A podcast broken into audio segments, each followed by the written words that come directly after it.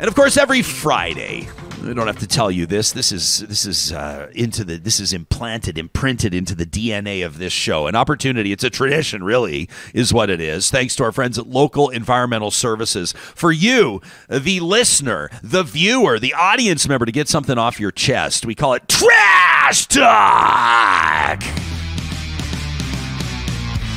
All right, a warning, like for real, a warning on this one. If you're watching this, uh, we're about to show you something that's troubling to see. This is submitted to us from Mel. Uh, it's not for young eyes. It, it's we're going to show you.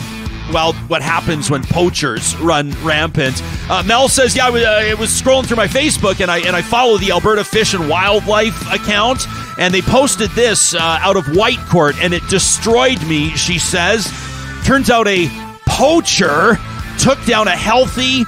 450 pound grizzly bear, prompting this post from Alberta Fish and Wildlife Enforcement. It was a week ago, uh, no, rather two weeks ago, on Friday, October 14th, around 4 o'clock. Somebody shot this bear and just left it on a logging road about 7K north of Blue Ridge near Whitecourt. Now, witnesses say that this driver, they were behind the wheel of a pickup truck. It was a Dodge with a quad in the back, a blue pickup with a quad in the back. They're looking for this person. The vehicle drove up to the bear and then peeled off in the other direction. Mel says, now I'm sure that there could be a few explanations for this, just a straight up poacher, maybe somebody just killing for fun. Perhaps somebody mistook it for a black bear and then fled when they realized that they'd done something illegal. But I'm calling on the driver of this pickup truck, the person who pulled the trigger, to do the right thing. And says Mel, Real Talkers, if you know who this is in that blue Dodge with the red quad in the back two weeks ago that shot a grizzly and left it dead, turn them in.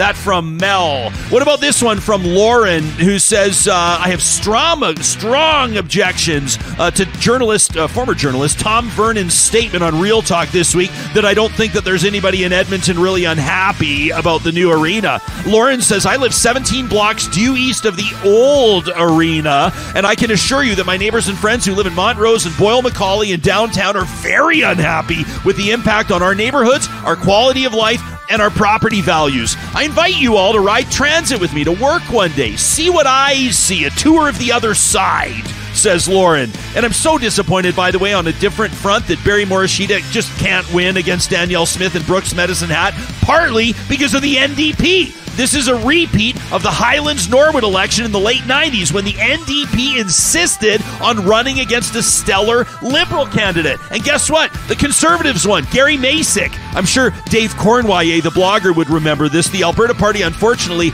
not a thing. Too bad, Barry. That from Lauren. Yeah, I too think the NDP should refrain from running a candidate in that by election, but everybody thinks it's the Alberta Party that should fall on the sword.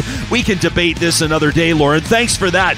Janelle says, please don't say my name as I'm a provincial public service employee. Okay, Janelle. Not her real name. She says, please shine a light on the massive taxpayer dollar waste of this monstrous shuffle in the United Conservative Party. The premier's acting like she's got the next election in the bag. She's completely dismantled everything, which, if she was elected, we would expect. But she was not elected, and we have an election coming in seven months. And if she doesn't win, you can bet your ass that Rachel Notley will undo all of this damage as she should.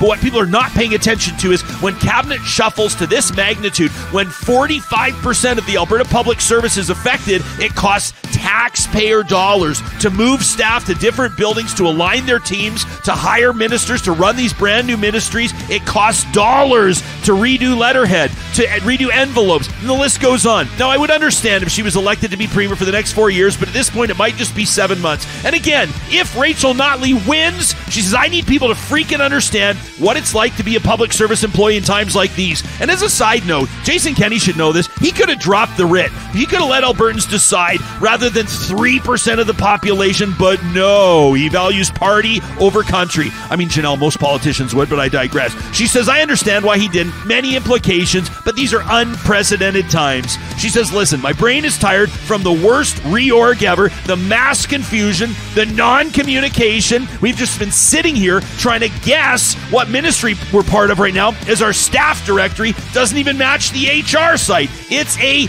gong show, says Janelle. And now I digress because I'm just disgusted and pissed off. Please shine the light like I know you can. Well, Janelle, You just did. And this one to close. It's a letter to the Titan of Talk. This is a letter from Ken Uh-oh. to Charles Adler. And he says, I see that a lot of people are very upset over the myriad of climate protesters around the world throwing various liquids on art, homes, offices, and other properties. He's talking about Van Gogh. He's talking about Monet. Uh-oh. He says, Now, Charles Adler was on your show reacting to these protests, and I believe that he vilified them, or at the least stapled the epithet of directionless, mischievous youth onto them. Now, here's a thought experiment for Mr. Adler. If your neighborhood was sitting on a gas line that was about to explode, but your fellow community members were apathetic about it, or worse, paid into services that would expedite that gas line exploding because they didn't know or didn't care, would you not do everything in your power to get their attention? Uh, but what if they ignored you? What if they influenced the media to paint you as a fearmonger, as a loon that needed help, as a youth that listens to too many radical lectures? What would you do? Says Ken. Mr. Adler, many who are raising awareness about climate change are largely doing so in non-violent, non-destructive ways. Those paintings are sealed and protected against such attacks. Now, that doesn't make the protesters non-responsible, and it doesn't mean they shouldn't face criminal charges. But here's the thing chemistry, physics, fundamental ruling mechanics of the universe simply don't care because they can't care. IR, you know, radiation will continue to be absorbed by CO2 molecules no matter what we do. The richest human, the most vocal hawk, the most charismatic bad faith grifters can buy, pitch, sell, lie, denounce, preach all they want about how climate change isn't real. But the universe doesn't care, Charles. The universe doesn't care because it can't care. It is incapable of caring. I highly suggest you read Kim Stanley's Robinson's The Ministry for the Future. What happens when the positive feedback loops start ramping up? What happens to the people who are going to be most affected by the destruction and death that is coming? And how are they changed? Even if you don't like hard cli-fi, what is that, climate fiction? Love I've it. never heard that. I love, Love that. it. I've never heard of that before. Ken says, I challenge you to read the first chapter. By far the most depressing and disturbing entry I've ever read in a novel. Charles, says Ken, things are bad right now, but they're going to get worse very, very, very quickly. And mm-hmm. soon, even the most ardent climate change deniers will be wishing they had listened to the message these villainous youth were trying to promote. That from Ken.